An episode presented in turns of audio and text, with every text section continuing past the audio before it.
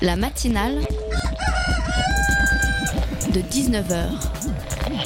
Et bah, c'est une émission qui parle de société, de politique, euh, Culture alternative. On va aussi parler de sport, euh, de gens dans la rue. et l'actualité en règle générale. On va peut-être parler des corbeilles à linge pas en osier d'Auvergne. voilà, il y aura, il y aura des invités. Sociologues, des invités chercheurs. Les invités ne diront que des choses intelligentes.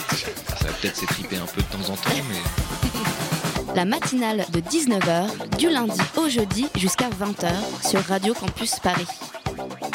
Aujourd'hui, mardi 18 décembre 2018, je fête ma dixième présentation de la matinale de 19h sur Radio Campus Paris. Il y a tout juste un an, je prenais place pour la première fois dans ce fauteuil central face à la régie. Je me souviens encore de ce dépucelage radiophonique. C'était le 18 janvier 2018 et ce jour-là, on recevait des membres du collectif Urgence Notre Police Assassine et on parlait aussi du prix des initiatives étudiantes pour l'éducation, à la citoyenneté et à la solidarité internationale. Je me rappelle, j'étais si fière qu'on m'ait proposé de m'essayer à la présentation de la matinale et surtout très excitée à l'idée de prendre les commandes de l'antenne pendant une heure. Alors tout s'était finalement très bien passé, mais il faut reconnaître que l'heure qui venait de s'écouler avait été particulièrement dense car il fallait penser à mille et une choses en même temps.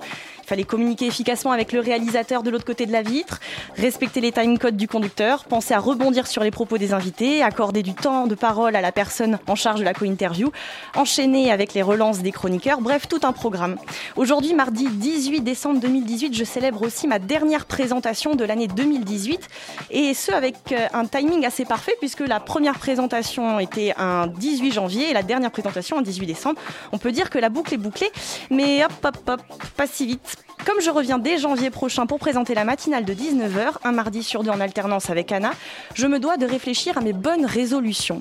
Alors voyons voir. Euh, en 2019, J'aimerais mieux structurer mes questions pour des interviews un peu moins fouillis-fouillas. Je voudrais aussi améliorer mon anglais pour mieux prononcer les titres de musique que l'on diffuse pendant l'émission. Et enfin, il faudrait une fois pour toutes que j'arrive à terminer la matinale à l'heure et non plus avec une ou deux minutes d'avance comme j'en ai si souvent l'habitude. Bon, on en parle en, dix- en 2019 La matinale de 19h, le magazine de Radio Campus Paris. Bienvenue à toutes et à tous dans la matinale de 19h. Ce soir, on parle collapsologie avec Philippe Vionduri, rédacteur en chef de Socialter, qui vient de sortir un hors-série consacré à la théorie de l'effondrement. En deuxième partie d'émission, on reçoit Laura Groirin, co-directrice de l'association La Cloche, pour discuter d'exclusion sociale et notamment de l'isolement des personnes sans domicile. Et côté chronique et reportage, on entendra un son de notre partenaire Radio Parleur sur une action militante contre la Société Générale. Et Lucie viendra nous parler de charges émotionnelles. Alors restez avec nous, puisque comme le dit le générique, les invités ce soir ne diront que des choses intéressantes. Bonsoir On a, on a beaucoup réfléchi hein, ces Ouais. derniers temps. Ouais.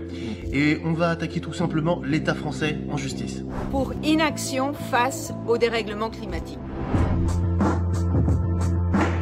On est maintenant des millions à voir que le climat se réchauffe, se dérègle. à voir les sécheresses, les incendies, les tempêtes. les forêts les animaux disparaître, que tout peut s'effondrer. On est des millions à entendre tous les jours aux infos. Les experts du climat tentent d'alerter le monde. On parle de la sixième extinction. Donc on parle de la fin du monde quelque part. On connaît depuis les années 1960 les causes du dérèglement climatique. On sait que si on ne fait rien, la température de la Terre pourrait augmenter de 5 degrés d'ici la fin du siècle.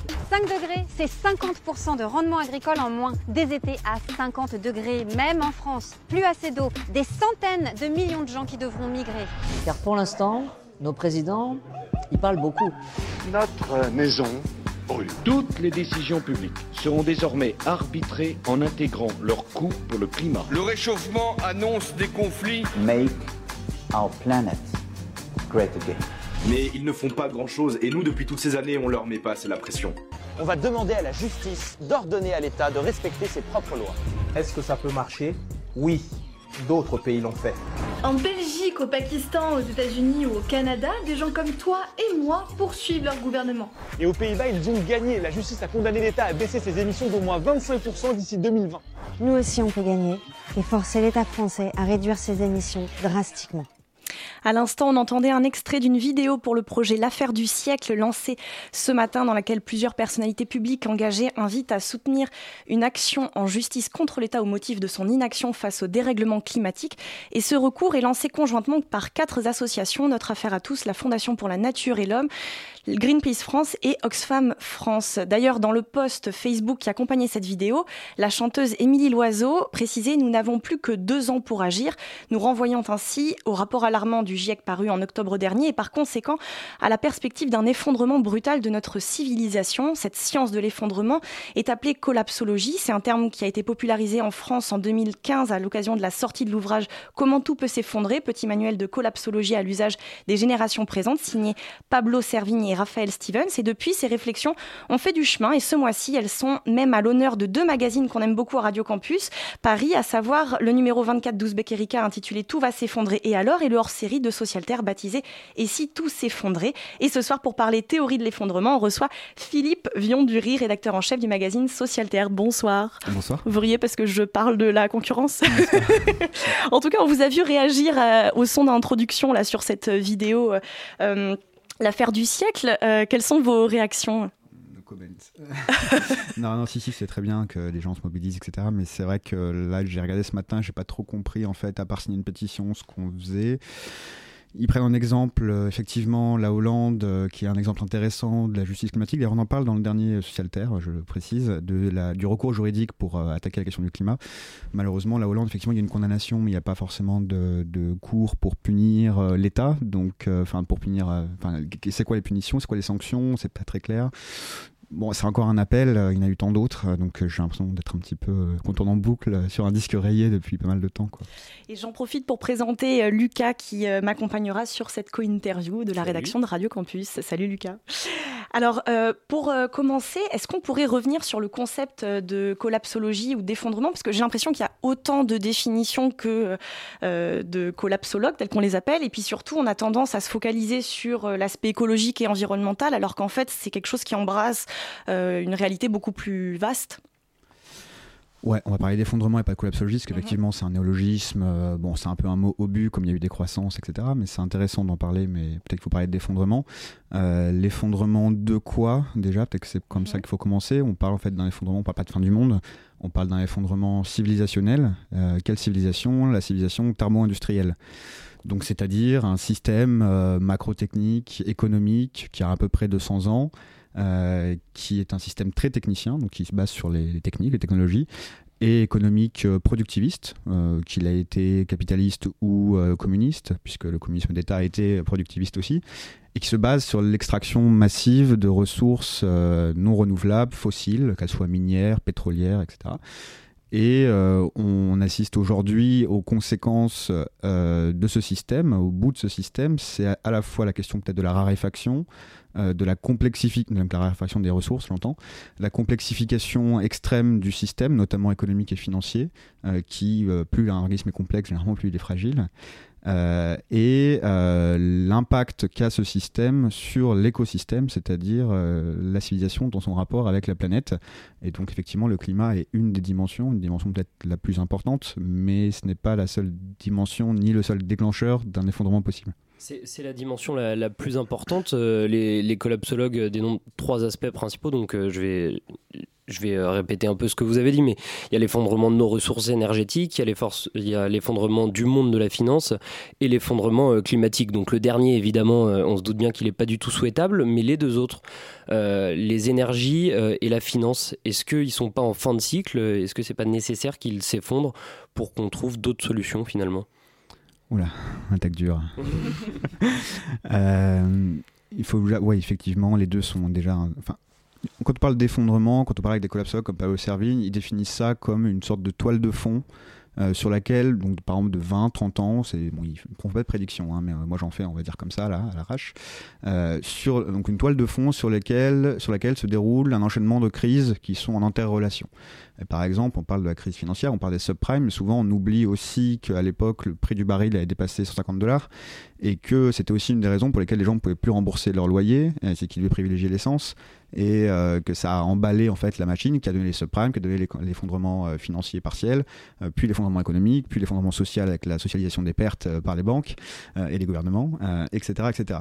Est-ce que c'est souhaitable? Alors quand on voit ce qui a été une grosse crise, mais même pas un mini effondrement 2008 c'est difficile d'arriver avec un discours et de dire c'est souhaitable. Euh, c'est très mmh. dangereux, je pense. on voilà, on s'expose à. Bon. Euh, maintenant, effectivement, si on prend de la distance, si on revient un peu dans la théorie, euh, effectivement, on peut, si on appartient à, certaines, certains camps idéologiques, souhaiter que la civilisation industrielle s'arrête, notamment pour la question climatique. De toute façon, elle sera obligée de s'arrêter un moment, du moins sous cette forme-là. Et effectivement, on pourrait considérer l'effondrement comme en fait l'accouchement de quelque chose d'autre.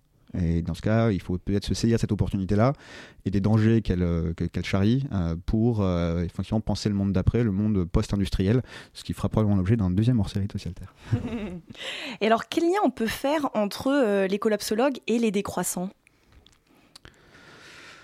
Euh, dur. Euh, sur le constat, je pense qu'ils se rejoignent au fond, mhm. c'est-à-dire que les collapsologues, euh, ils font un constat euh, racine, radical, qui est une incompatibilité entre la croissance, mais croissance comme concept, et les limites planétaires Euh, c'est-à-dire que euh, on de croissance économique, mais aussi de croissance du système technique, de croissance de la consommation d'énergie.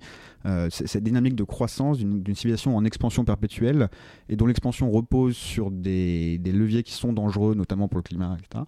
Euh, fait que euh, c'est problématique, euh, que c'est même dangereux et périlleux.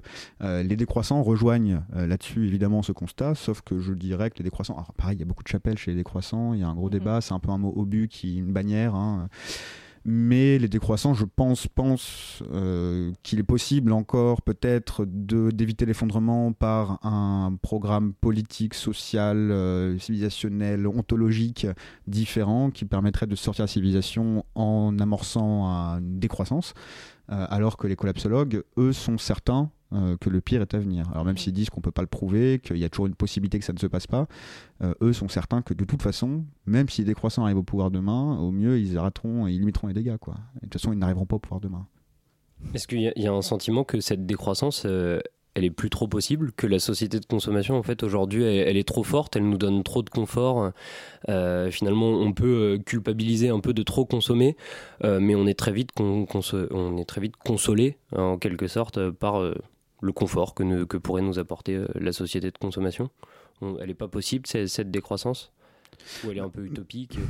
Bah, Disons que la décroissance euh, matérielle, dans son aspect matériel, donc euh, une sobriété, une sortie de la société de consommation en tant que telle, n'est possible que si elle est d'une certaine manière désirable. Et pour qu'elle soit désirable, je pense que les décroissants, ils veulent le faire, hein, mais entendent, entendent former un nouvel imaginaire. Un imaginaire décroissant, de sobriété, mais en fait qui se qui serait compensé par euh, une multiplication des possibilités humaines, euh, sociales, euh, artistiques, etc. Donc c'est une autre chose qu'ils proposent.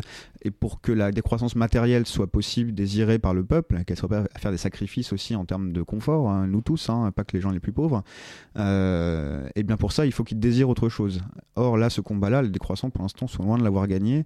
Et les Gilets jaunes, même si on peut les soutenir à plein d'égards, témoignent en fait d'une peur des gens d'être exclus de société de consommation et c'est terrible parce qu'on peut les comprendre complètement. Et nous, on en profite, certains, certaines catégories sociales. Euh, mais en fait, ça fait peur à tout le monde, aux plus riches comme aux plus pauvres. Et euh, donc, ce pari de la décroissance euh, dans les imaginaires collectifs, lui, alors, il est très très loin d'être gagné pour l'instant. Mhm. Alors, à l'instant, vous évoquiez le fait que finalement, on les, décroissants, a fortiori, euh, n'arriveraient pas au pouvoir et donc euh, les, collapsologues non plus. Alors j'aimerais bien qu'on parle politique. Le 7 novembre dernier, l'historien des sciences, euh, des techniques et de l'environnement à l'école des hautes études en sciences sociales, je vais y arriver, Jean-Baptiste Frézoz a signé une tribune dans Libération titrée La collapsologie, un discours réactionnaire. Donc c'était un tantinet provocateur. Et dans ce texte, il explique que le discours de l'effondrement est trop anthropocentrique, trop occidental au et surtout qu'il dépolitise la question écologique. Pour lui, je cite, la lutte écologique ne doit pas mobiliser contre, mais pour l'effondrement moins et du je vais y arriver et du moins celui du capitalisme fossile. du coup, ça me permet de faire le lien avec l'un de vos articles dans ce hors-série où au contraire vous expliquez que l'effondrement opère une mutation vers la gauche de l'échiquier politique et donc spontanément on pense plus à un discours progressiste que réactionnaire. comment vous avez réagi à cette tribune? Alors déjà, je pense qu'elle est très mal titrée. Je ne suis pas du tout sûr que ce soit euh, Fressoz euh, qui l'ait titrée. Euh, j'avoue que je l'ai lu hein, à l'époque et que j'avais nulle part, je crois, lu le mot réactionnaire dans son papier d'ailleurs, ou peut-être une fois, mais enfin bon, le titre un petit peu euh, bon. j'étais pas trop d'accord, mais je ne saurais plus dire pourquoi. Ça fait un petit peu loin maintenant. Il y a pas mal de points où j'étais pas d'accord.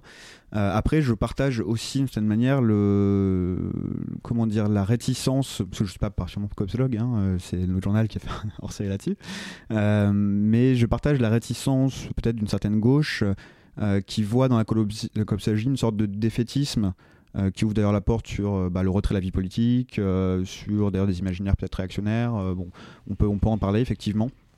Et effectivement, je, sens, je comprends qu'à gauche, dans, les, dans les penseurs, dans les, écologistes, il y a beaucoup de gens qui soient choqués par cette idée de, bah, de c'est trop tard. quoi. Et effectivement, effectivement, ça peut se défendre. Maintenant, euh, le problème, c'est que si on regarde les rapports, enfin, ils sont très convaincants, les collapsologues. Hein. Si on regarde les rapports aujourd'hui, notamment climatiques, juste sur le système climatique, pour pas parler du système financier, etc., euh, bon, bah, le GIEC, qui est vraiment pas l'organe le plus réactionnaire du monde et qui n'est pas, peut pas être taxé d'anticapitalisme ou euh, de, voilà, de crime idéologique, nous dit qu'on a plus que deux ans pour inverser la vapeur, mais eux-mêmes n'y croient plus vraiment. Euh, la, revue PNAS euh, a fait un rapport, a publié une étude, euh, Planète Étuve, qui disait qu'en gros, de toute façon, maintenant, les, dynamiques climatiques étaient probablement enclenchées avec des effets d'itération, d'auto-renforcement, d'interrelation des effets climatiques avec l'albédo, le, la hausse des mers. Bon, je ne vais pas revenir là-dessus, mais c'est marrant qu'on en parle quand même. pas très marrant, mais. et qui dit en fait que c'est déjà probablement trop tard pour éviter, alors non pas le pire, mais éviter des catastrophes. Donc il y a un moment aussi, il faut accepter le fait que les fonds. En fait, il y a deux paris. Euh, il y a un pari qui dit euh, on va s'effondrer. Euh, et, c'est comme ça, et on peut essayer de faire avec pour faire quelque chose de le mieux possible. et il y a un autre pari qui dit on peut encore changer, on peut sauver, euh, soit par la lutte sociale, il a encore temps, euh, soit la lutte politique, soit par la science. Là, c'est peut-être beaucoup plus dangereux d'ailleurs. Euh, c'est-à-dire que en fait, on va trouver des énergies super propres demain là, ça, vient. qu'on va qu'on va faire de la géo-ingénierie, qu'on va corriger le climat. Bon, qu'on va augmenter l'homme pour l'adapter à des. Ça, c'est le pire. Hein, qu'on va le transhumanisme. Hein. On va adapter l'homme aux nouvelles conditions climatiques sur Terre. Bon, en fait, aujourd'hui, si on fait, si on regarde ces deux paris et qu'on se dit lequel est le plus probable, euh, le pari le pari de la catastrophe me paraît le plus euh, crédible personnellement.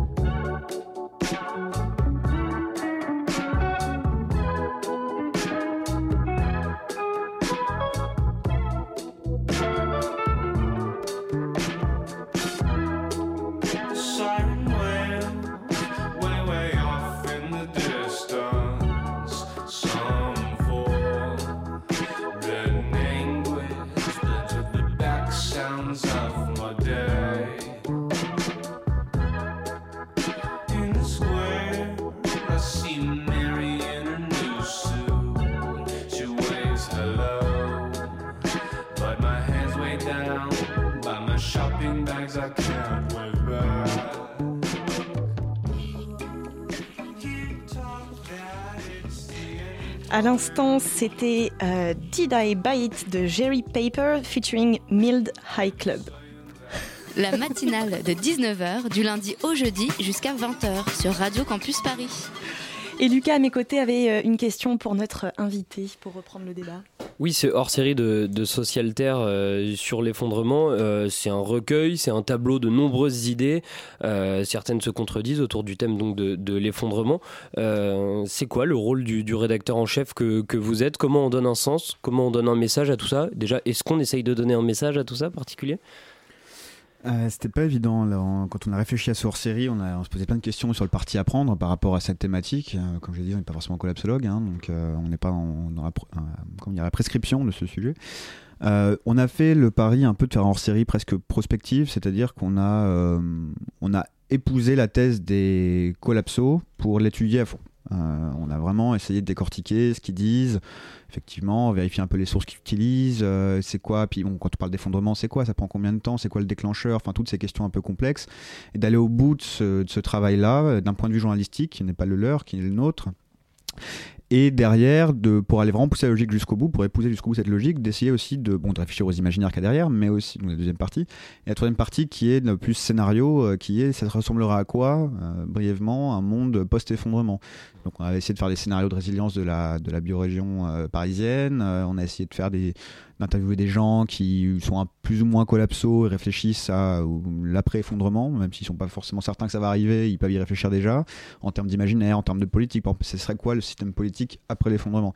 S'il n'y a plus de système industriel, c'est beaucoup moins centralisé, euh, les structures nationales étatiques sont basées sur une centralisation de la production. Euh, est-ce que du coup, l'après-effondrement serait quelque chose de plus proche de ce que dirait Murray Bookchin autour du municipalisme libertaire, une fédération d'éco-villages où la, la, la production serait décentralisée? Donc voilà, on essaie de réfléchir jusqu'au bout sur ce thème, euh, en l'épousant, en gardant quand même une distance critique évidemment. Le but c'est pas faire leur communication, euh, même si je l'ai dit, c'est vrai que leurs arguments sont très souvent convaincants. Il n'y a aucun, j'ai aucun problème à le dire à euh, ce micro. Mais ça vaudrait le coup peut-être d'aller encore plus loin, je pense, dans un deuxième hors-série et d'aller vraiment explorer les imaginaires qu'il faudrait refonder, la société qu'il faudrait refonder, donc d'un point de vue politique, comme je viens de l'évoquer, mais aussi, euh, on parle rarement aujourd'hui d'ontologie ou, de, ou de, cartésianisme, notre rapport à la nature, civilisation-nature, cette séparation qu'on a créée il y a 400 ans. bon, bah, on assiste aujourd'hui à des sens d'un post-cartésianisme. Hein. Clairement, il faut réfléchir à comment ne plus se séparer de la nature, comment l'épouser de cette manière. Donc voilà, je pense qu'il faudra encore aller beaucoup plus loin dans l'exploration de ce truc-là. Et même s'il n'y a pas d'effondrement, dans tous les cas, si, si, on épouse plutôt notre ligne à nous, c'est-à-dire celle de la transition, euh, ce travail de réflexion, face au pire, ne peut qu'être bon euh, pour moi euh, dans une perspective de transition. après, il y a l'argument comme quoi ça va déprimer tout le monde, que ça dépossède de l'agir, que les gens disent bah, tout est foutu, il n'y a, plus qu'à. Moi, ce que j'observe autour de moi, c'est pas tant ça. C'est au contraire que les gens sont contents de s'exposer au pire et de comprendre qu'en fait, bah, on leur avait un peu menti quand même sur l'état du climat, sur la croissance verte, euh, le développement durable, tout va bien se passer si on fait des éoliennes. Euh, bah non, c'est beaucoup plus compliqué que ça, c'est beaucoup plus grave que ça au fond, et, euh, et peut-être qu'en se disant, bah ça va s'effondrer d'une certaine manière, ça permet de mieux l'accepter, peut-être de réfléchir plus calmement à ce qu'on veut après, quoi. Moi, c'est pas le, constat que j'ai fait euh, après lecture de, ce hors-série. Justement, je trouve, euh, bah, je, trouve que justement Socialterre, et pour avoir lu d'autres numéros aussi, axe beaucoup sur euh, les, solutions. je vais vous citer dans, une interview, vous citez Antonio Gramsci qui disait il faut allier le pessimisme de l'intelligence à l'optimisme de la volonté. je trouve qu'on le ressent vraiment dans, dans Socialterre. C'est essentiel pour vous de, de, montrer que bah non, tout n'est pas perdu et qu'il existe des solutions et que des gens pensent à des solutions. Bah merci déjà, parce que c'était l'intention, c'était quand même d'essayer d'équilibrer ce sujet pesant et justement de pas tomber dans quelque chose de nihiliste ou, quoi. Euh, je pense qu'on peut encore faire plus. Euh, mais comme je l'ai dit, en fait, tout ça, c'est de l'imaginaire à refonder et euh, et je sais même pas quoi ajouter en fait. C'est hyper positif d'aller réfléchir même face au pire, à ce qu'on veut faire, à ce qu'on veut entendre. Et de toute façon, la lutte est pas. Enfin, même si un effondrement, euh, je veux dire, euh, il faut quand même euh, considérer que les portes de sortie de notre civilisation peuvent aussi nous diriger vers l'écofascisme, le rationnement, des guerres, etc. Et que si on commence pas dès maintenant le travail de réflexion, d'acclimatation des imaginaires à d'autres choses, à d'autres possibilités, en se nourrissant de, éventuellement de spiritualité, mais surtout de, de, tradition politique. On parle de Gramsci, on peut parler de Bookchin, de tant d'autres. Euh, voilà, je pense qu'il y, y a, tout qui a refondé et que qu'on parle d'effondrement ou pas, de toute façon, il faut le faire et qu'il mm. faut à la fois fournir aux gens la critique euh, réelle des choses et, euh, et en même temps proposer une vision. Et on est engagé à ce niveau-là, puisque la, la vision qu'on propose, elle n'est pas du tout objective, hein, elle, est, elle est engagée. Mm-hmm. Alors pour parler euh, d'effondrement, forcément, euh, on est obligé euh, de, faire appel à, de la prospective. On, mobilise aussi la science-fiction et en même temps, dans certains de vos articles, on est étonné de voir que parfois il faut pas aller bien loin dans le futur, mais bien retourner dans le passé. Je cite notamment Yves Cochet, mathématicien et homme politique français, cofondateur du Parti Les Verts. Il a été ministre de l'Environnement sous le gouvernement Jospin. Et il propose très sérieusement une politique des transports dont le mode principal dès 2035 devrait être le cheval. et et euh, je peux citer encore euh, Agnès euh, Sinaï qui donne sa vision à elle de l'île de France en 2050 où les ensembles urbains seront des bourgs et des quartiers autosuffisants sur le plan énergétique. Alors finalement, pour limiter l'effondrement, il faut devenir amiche. Enfin, c'est un peu caricatural, mais... Ouais, c'est caricatural, mais après, c'est leur position à eux. Hein. Ils sont mhm. tous les deux fondateurs, cofondateurs, anciens présidents de l'Institut Momentum, qui est un institut de collapsologie qui réfléchit aux questions d'effondrement, etc. Donc, bon, c'est leur position. Elle est, même dans le paysage collapsologue, elle est assez euh, extrême. Euh, maintenant, elle se défend logiquement, euh, mais c'est de la prospective, comme on vient de dire. Maintenant, c'est vrai qu'effectivement, si on sort la civilisation pétrole, il faut avoir conscience que les modes de transport qu'on connaît aujourd'hui, surtout individuels, seront probablement, voilà, on n'aura plus vraiment accès. Donc après, non, ça sera aussi, d'ailleurs, c'est un peu caricatural parce que il par beaucoup de vélos, de transport, de rickshaws, etc. Bon, c'est quand même pas. En fait, en gros, généralement, ces gens-là, ils nous ramènent à un monde qui ressemble plus aux années. Alors, pour les plus optimistes, 60, les plus pessimistes, 20-30. Euh, voilà, mais en fait, c'est des mondes qu'on a connus qui n'ont pas été non plus invivables d'une certaine manière, on peut dire. Et puis, de toute façon, ce ne serait pas un retour en arrière, ce serait différent. Mais effectivement, sur certains secteurs, sur l'énergie, sur le transport, il y aura des sacrifices énormes à faire probablement en cas d'effondrement. Mhm. Et alors, vous parlez d'une angoisse collective pour décrire, euh, décrire pardon, les discours sur l'effondrement. Est-ce qu'on a des statistiques sur euh, la proportion de personnes qui se sentent concernées par cette angoisse précisément ou pas? non, puis je pense que sur les pays, ça varie beaucoup. Puis la nature des angoisses n'est pas la même. Quand on voit, on a étudié un peu le néo-survivalisme aux, US, euh, c'est une culture quand même qui a produit ses propres monstres euh, qui ne sont pas les nôtres. Euh, les survivalistes US américains sont plus en peur de la guerre bactériologique, de la guerre froide, de la guerre nucléaire, etc. Beaucoup moins la question écologique, alors que le milieu collapso européen sont quand même beaucoup plus concernés par les questions systémiques écologiques. Donc euh, oui, quelles sont les peurs exactement que tout peut finir? Je pense que tout le monde l'a en tête quelque part, au fond que tout peut s'arrêter, que voilà, mais qu'une catastrophe peut survenir. Euh, la différence, c'est qu'aujourd'hui, elle devient scientifiquement possible. Euh, je vais pas dire probable pour pas m'avancer sur le débat, mais, je pourrais le dire, en fait, elle devient probable, l'effondrement, selon des scientifiques comme euh, le etc. le GIEC, quand il dit qu'un un scénario à 5 degrés, c'est l'apocalypse, quand on entend des économistes qui nous disent oui, c'est moins 10% de PIB, s'il y a plus 5 degrés, euh, moins de rendement agricole, non, non, c'est on n'arrivera même pas à 5 degrés. C'est-à-dire que si on passe déjà à la barre des 3 degrés dans, dans 30 ans, euh, c'est l'apocalypse, c'est les rendements qui s'effondrent, euh, c'est plus assez de, bétail, de, de, graines pour nourrir 4 milliards de personnes. Donc, on, est dans un monde complètement fou. Et le GIEC dit pas autre chose sans le dire vraiment. donc voilà, ce discours se base sur de la science aussi et est probable. Donc voilà. On parle aussi euh, la pensée écologique, elle a ramené euh, le malthusianisme, les gens qui disent qu'il faut limiter les, naissances. Euh, ça peut être aussi une solution contre, cette, contre cet effondrement Pareil comme la décroissance, est-ce que c'est possible aussi de limiter les naissances et utile? Au-delà de la possibilité, même je vais parler plutôt même de son bien fondé, moi je suis vraiment pas du tout réceptif aux thèses néo-malthusiennes. Euh, effectivement, ça se base souvent, quand c'est pas euh, idéologique, euh, puritain, ou comme Malthus l'a été, il faut rappeler que c'était Malthus, il disait quand même qu'un homme qui n'avait pas les moyens de, subvenir à lui-même n'avait pas le droit de vivre.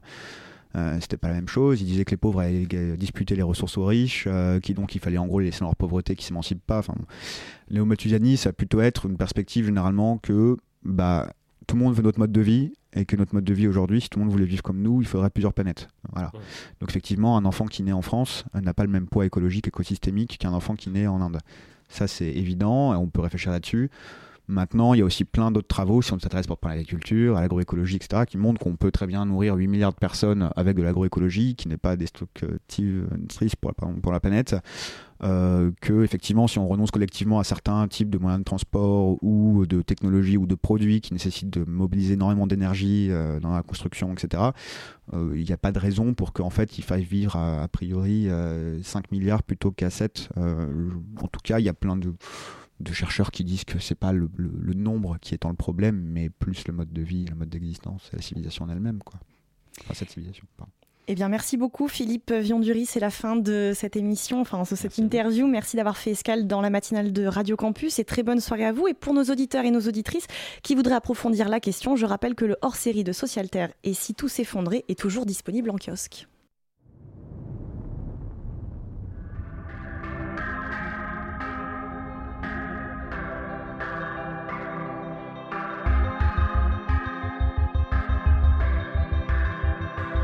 Défoncé par les mots de tête, les années passées, je me perds. Je ramasse les mêmes angoisses, on me trépanne et ça me perd. Ça vaut quoi d'être un moteur J'ai déjà fait mon terre, mais tu préfères te taire. Chacun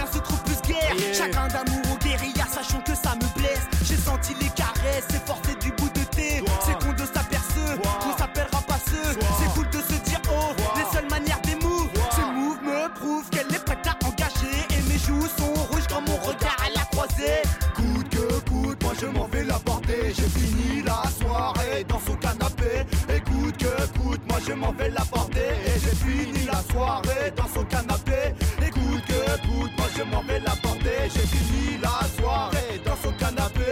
Écoute que coûte, moi je m'en vais la porter. J'ai fini la soirée. Des mots départ, les nouvelles paires, je les regardais,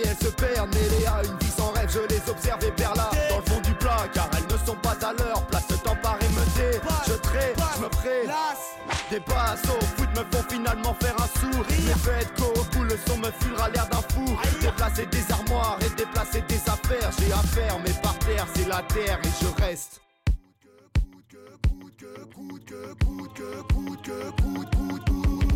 Que coûte, moi je m'en vais l'aborder. J'ai fini la soirée dans son canapé.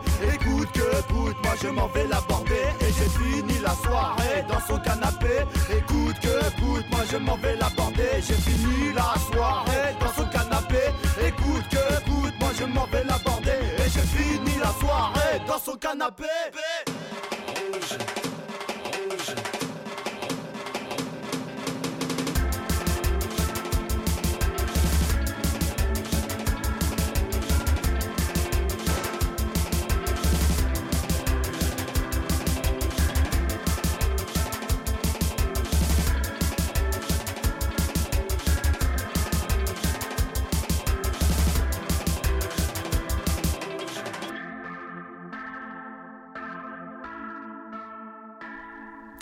C'était Stein sur Radio Campus Paris avec le titre Rouge.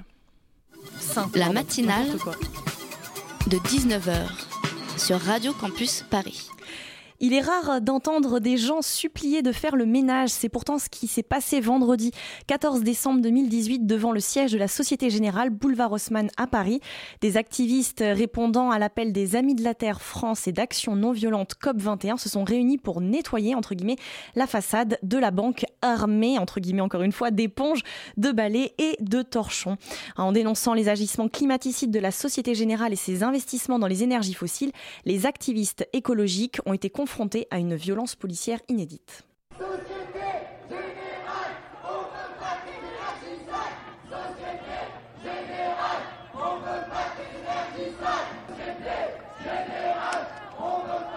Euh, moi, c'est Gérard. Moi, j'habite à Chatou et c'est ma première manif. C'est une protestation contre la Société Générale, contre les financements sales, notamment le gaz de schiste. C'est une action symbolique parce qu'on vient nettoyer. C'est très sale les financements. Donc, on vient nettoyer avec nos petites serpillères, nos petites mains, nos petites éponges. Et donc, c'est très pacifique. Comment tu t'appelles William. Euh, ben, on est sur le boulevard Haussmann et toute la rue est occupée par des gilets jaunes. Euh, bon, on est un jour en avance, mais les gilets jaunes n'ont pas l'air d'être les mêmes. Ça a l'air d'être plutôt euh, des gilets jaunes avec marqué ANV COP21. Il y a une colonne de CRS assez impressionnante de chaque côté de la banque. Il y a des Bob l'éponge aussi. Il y en a un là au milieu, mais que je viens de, de le louper. Bonjour, qui es-tu? Alors je suis Bob l'éponge, un personnage que tout le monde connaît, donc c'est pour s'adresser au plus grand nombre et c'est de la sensibilisation et euh, faire euh, en sorte euh, que tout le monde comprenne que chacun peut être acteur du changement. Il y a combien de Bob l'éponge là? Oh, il y en a plein. Énormément de groupes qui sont venus ici à Paris, euh, de toute la France.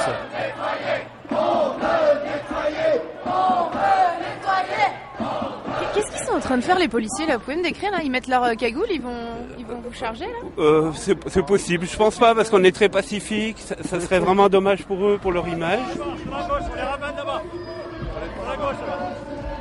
Allez, s'il vous plaît, va là-bas. Là-bas. Sur le trottoir là-bas, s'il vous plaît. Allez, Oh là. Non mais oh C'est calme, c'est calme. c'est eux. Ah, c'est vous demande. Mais c'est calme. Regarde, on n'a pas d'armes, on n'a rien.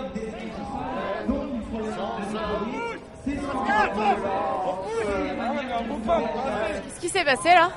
Ils veulent nous repousser en fait. Je sais pas pour quelle raison. la lumière C'est pas nous les méchants. qu'on apporte, la mise en lumière qu'on fait. Ouh là là Ça va les yeux? Ouais, c'est dur là. Euh, ils ont balancé du gaz lacrymo euh, tout droit. Parce qu'on était en train de nettoyer. Ça fait mal. Hein. Viens, on essaye de trouver du sérum quelque part.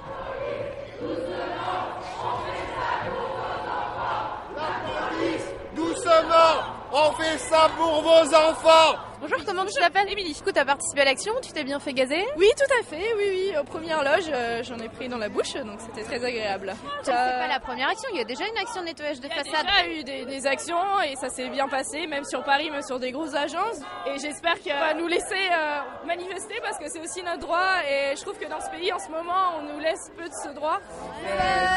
sans armes, sans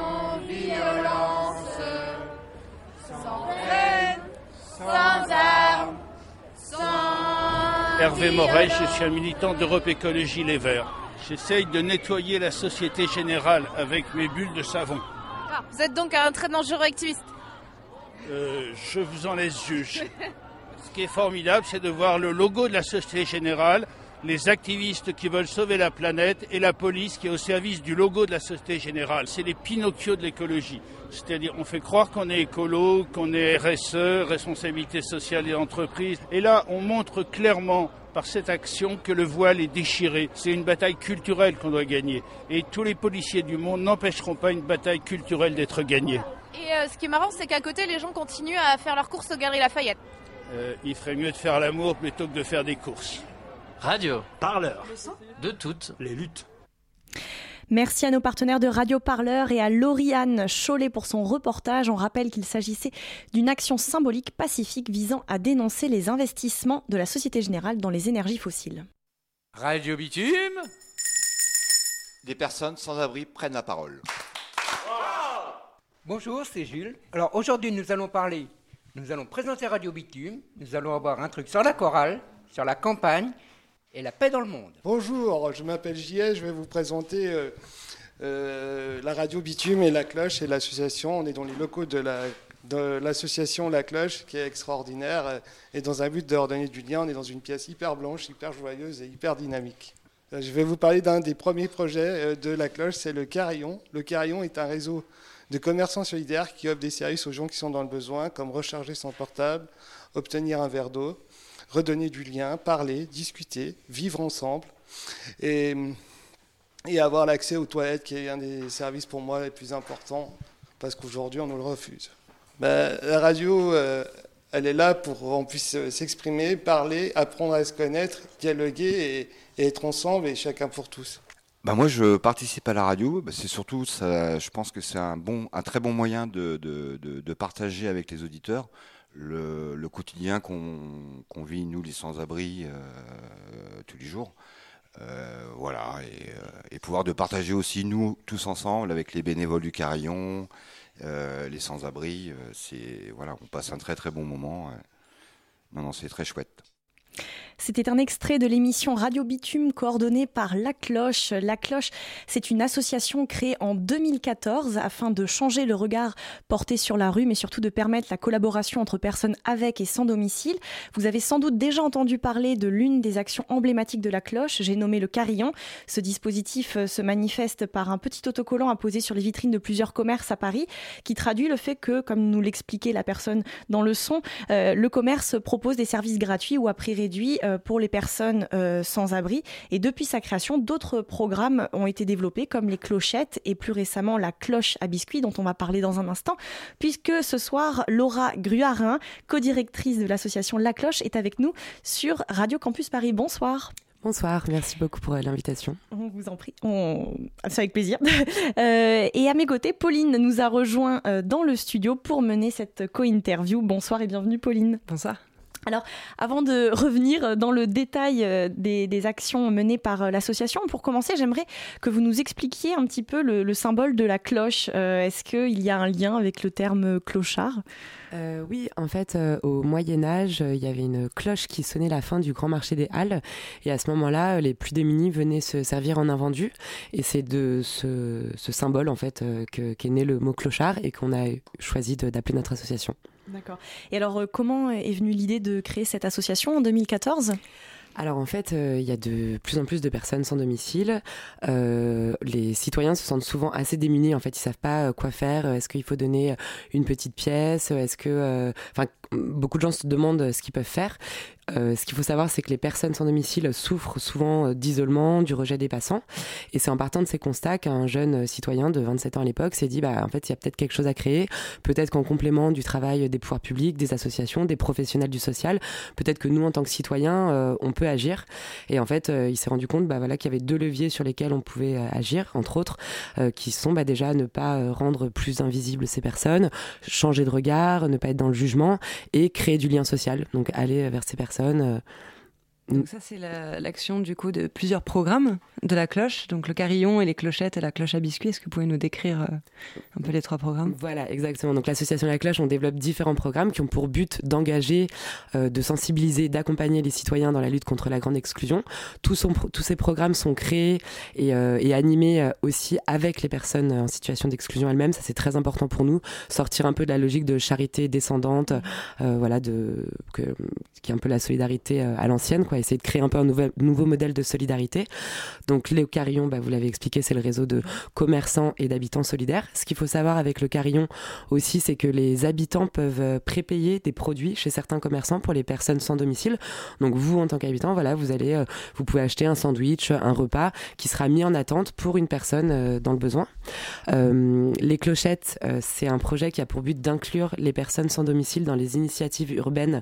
En fait, tout ce qui se passe dans la ville, qui est porté par des citoyens, nous, on va les voir et on leur dit, bah, si vous voulez, on aide à ce que votre projet soit inclusif et à faire le lien entre euh, bah, des personnes qui seraient à la rue aux alentours ou dans des centres d'hébergement et leur permettre de, s'inclure en fait dans un jardin partagé, euh, la création d'une fresque murale, toujours dans le but de, de sortir de l'isolement ces personnes et la cloche à biscuits. Donc là, c'est un petit peu différent. C'est l'insertion par l'activité professionnelle. En fait, on a une petite biscuiterie dans nos locaux du 11e arrondissement où on emploie euh, 8 salariés euh, grâce à un dispositif qui existe à Paris qui s'appelle le dispositif Premières Heures et qui permet de faire travailler à l'heure avec un temps de travail progressif et un accompagnement euh, des personnes. Donc euh, toujours dans un but de... C'est des personnes qui sont très éloignées de l'emploi ou qui, qui dorment à la rue, donc qui peuvent pas avoir un emploi classique ou même pas un chantier d'insertion.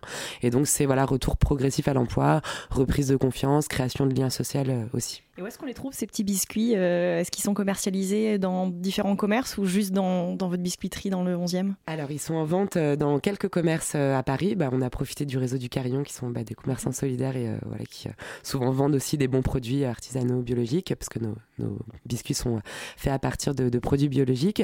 On fait aussi pas mal de marchés de vente animée, par exemple le marché des grands voisins dans le 14e. on va aussi en entreprise voilà, à la pause déjeuner, on a des petits stands et du coup ça nous permet aussi de, de donner la parole euh, parce que c'est les biscuitiers eux-mêmes qui font les ventes. Donc pour eux, bah voilà, ils développent des nouvelles compétences, ils font des rencontres, puis ça permet aussi encore une fois de changer le regard sur le, monde de la rue. Alors comment vous parvenez à impliquer justement les sans domicile euh, en tant que bénévoles? Parce que je suppose que c'est pas facile, ils ont d'autres priorités euh, en termes de subsistance quoi, au quotidien. Et voilà comment vous, vous, arrivez à les convaincre de s'employer à, donner du temps pour cette association? Alors, quand on est, enfin, en tant qu'être humain, en fait, on a besoin, on a différents besoins. On a besoin de manger, de dormir, euh, de sécurité, mais on a aussi besoin de se sentir utile, euh, de s'épanouir, d'avoir accès à la culture, euh, de faire des rencontres. Et ça, c'est valable aussi quand on est à la rue. Et en fait, on sort un peu, je sais pas si vous voyez la pyramide de Maslow qui hiérarchisait les besoins, besoins primaires, et ensuite peut-être qu'on pouvait accéder à la culture ou à, l'épanouissement personnel. En fait, non, il y a, enfin, faut prendre la personne dans son intégralité et euh, elle a besoin d'assouvir l'ensemble de ses besoins. Donc nous, ce qu'on propose, c'est justement de, répondre bah, aux besoins de se sentir utile. Et on a tous besoin de ça. Et c'est souvent des personnes qui passent leur temps bah, à dire merci, merci à l'assistante sociale, à la distribution alimentaire, euh, quand elles font la manche, merci quand on leur donne une pièce. Et nous, on inverse les rôles et on leur dit, bah, en fait, nous, on a besoin de vous, venez nous aider. Euh, et là, c'est à elles qu'on dit merci, euh, c'est elles qui se sentent fières, c'est elles qui, qui, qui, sont utiles. Et, et voilà, il y en a aussi beaucoup voilà, qui, qui, qui ont envie en fait, d'être solidaires et d'aider les autres. Et souvent ils disent non mais moi j'ai pas besoin d'aide moi je veux aider les autres. Et euh, voilà. Donc c'est alors je dis pas que c'est facile hein, il y a beaucoup de personnes qui euh, pour qui c'est compliqué. Et après ça marche beaucoup bouche à oreille en fait. Les, les, les personnes sans domicile qui sont bénévoles c'est elles-mêmes qui parlent à leur père et qui leur disent allez viens euh, viens à la cloche on a besoin de toi pour ce projet pour cet événement. Et ça fonctionne comme ça. Mhm. Alors avant de poursuivre notre discussion sur l'association La Cloche qui crée du lien entre personnes avec et sans domicile, je vous propose de faire une petite pause musicale avec Paris L'ombre de Palatine.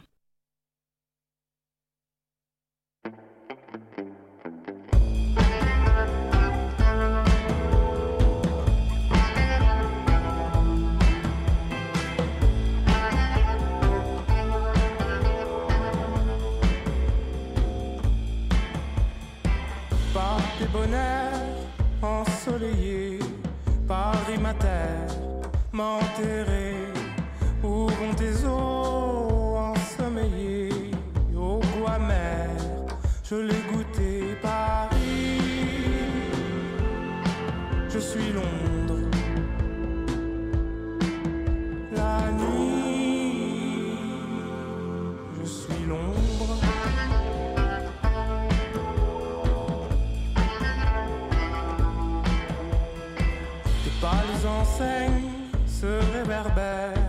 Paris, je saigne dans tes artères.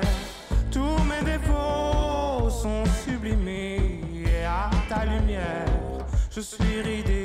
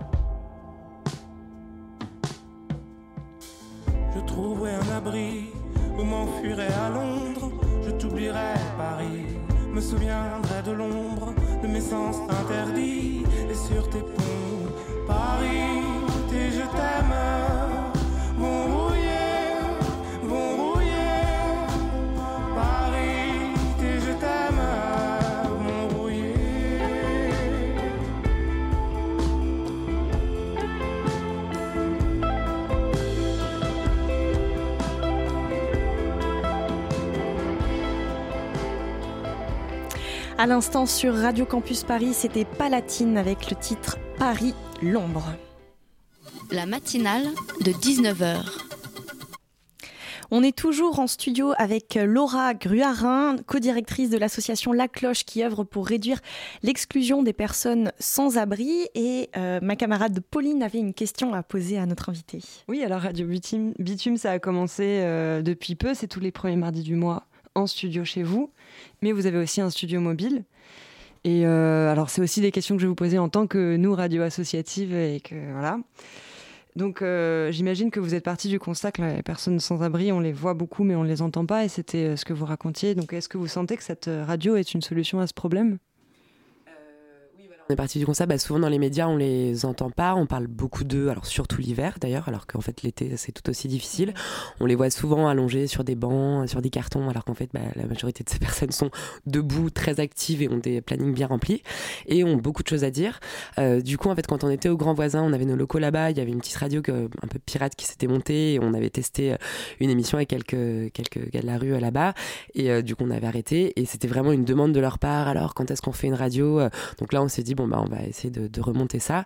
Et, et oui, en fait, c'est assez rapidement, là, on a un petit groupe qui s'est constitué, qui a vraiment envie de prendre la parole. Alors, aussi bien de parler de leur quotidien, de la vie à la rue, de leur parcours personnel, mais aussi de parler de politique, de musique, de, de tout et n'importe quoi. Et l'idée de cette radio, c'était vraiment de leur dire, mais en fait, c'est à vous. Vous en faites ce que vous voulez, vous dites ce que vous voulez, vous créez le nom, le jingle. Enfin, là, on l'a entendu. D'ailleurs, ils vont être super fiers euh, d'être euh, passés sur les ondes quand je vais leur faire euh, écouter ça. Du coup, c'est effectivement compliqué parfois de, pour une association. Vous parliez tout à l'heure de solidarité descendante, de penser à la fois parce que ça peut être aussi une plateforme de promotion pour les actions de l'association, mais bien un endroit de prise de parole pour les personnes qui le demandent.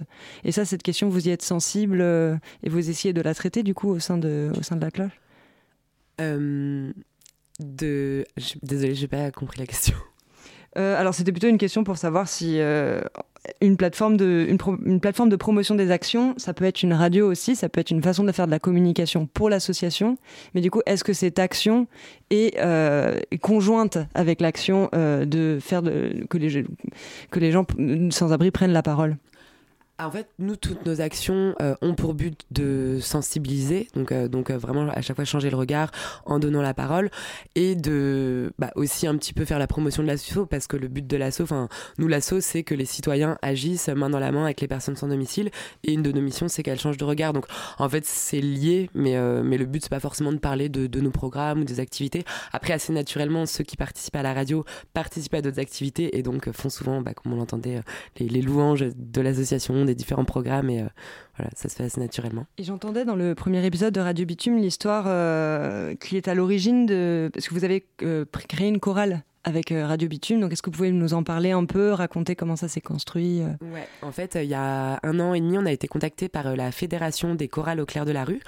en fait, là, c'est une chorale qui existe à Nantes depuis dix ans, qui a été créée par Yannick Jolivet, qui était un retraité à l'époque, et Le Gaulois, qui était un monsieur qui était à la rue, et en fait, qui a dit à Yannick, moi j'en ai marre, quand je vais à des enterrements, à chaque fois, de, mes, de mes amis de la rue, bah, il y a personne. En fait, ils, sont, ils sont seuls dans la vie, mais ils sont encore plus seuls dans la mort j'ai envie de remédier à ça.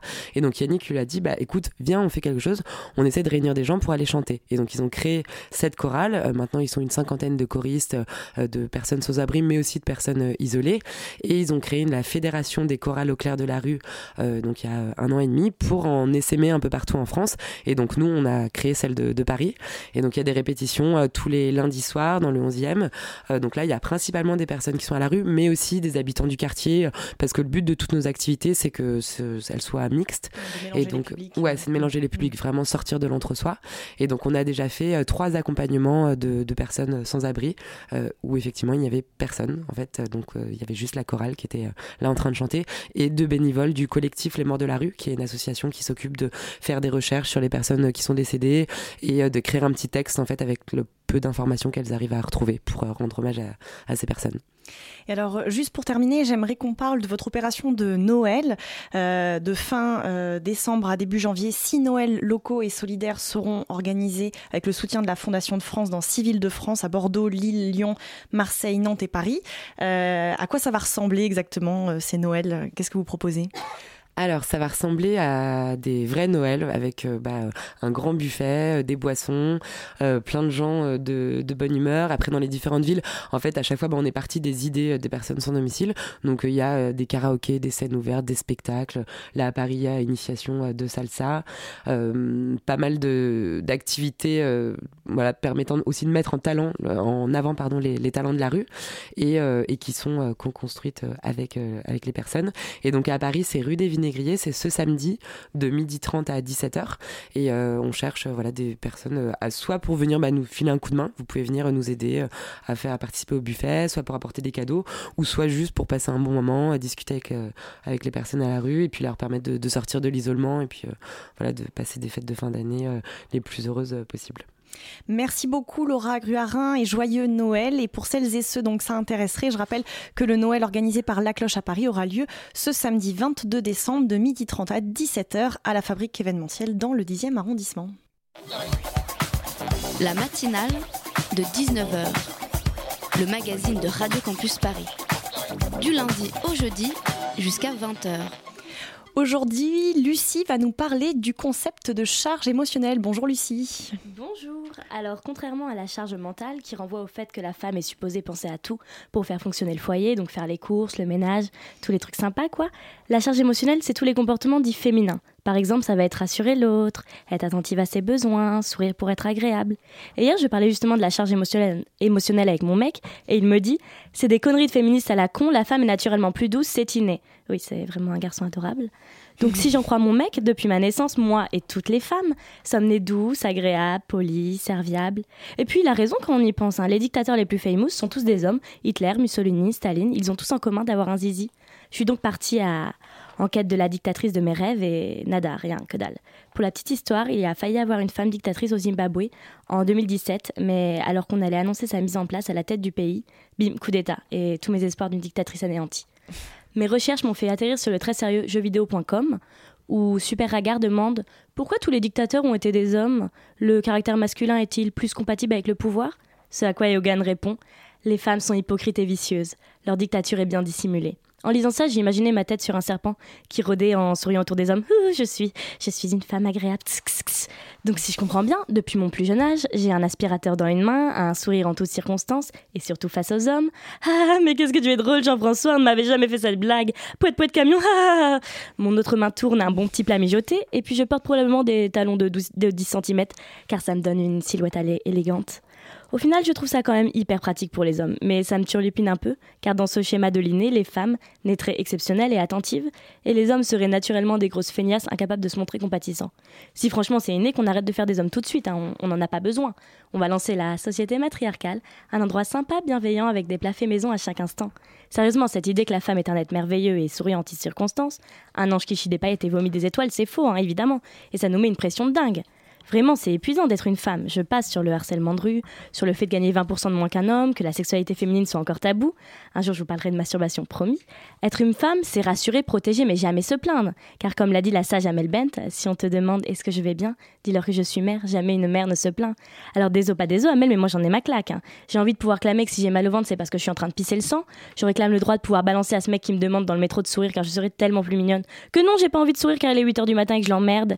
J'exige de pouvoir porter des culottes bateau au lieu de dépenser 40 balles dans un ensemble dentelle rouge, alors que mon mec se fait toujours acheter ses caleçons par sa mère. Puis j'ai pas envie de m'excuser quand je dis putain de merde va te faire enculer car c'est pas beau dans la bouche d'une fille. Au final, si être une femme douce c'est aîné, je pense que la connerie chez certains l'est encore plus. Mais bon, tout va bien. Enfin, jusqu'à la prochaine fois. Merci beaucoup Lucie pour cette chronique. Et quant à vous, chers auditeurs et chères auditrices, si le concept de charge émotionnelle vous intrigue, n'hésitez pas à demander au Père Noël la BD La charge émotionnelle et autres trucs invisibles de l'illustratrice Emma. Euh, il est bientôt 20h, la matinale de 19h, euh, c'est fini pour aujourd'hui. Merci à toutes les personnes sans qui cette émission n'aurait pas été possible. Simon pour la réalisation. Lucas et Pauline pour euh, leurs questions, Radio Parleur pour le reportage et Lucie pour sa chronique. Et enfin Bettina pour la coordination. Pas de panique, la matinale revient demain. Et bien sûr, vous pouvez retrouver cette émission en podcast sur le site radiocampusparis.org. Mais tout de suite, place à la demi-heure avec Pitou. Mais définitivement, je terminerai en avance.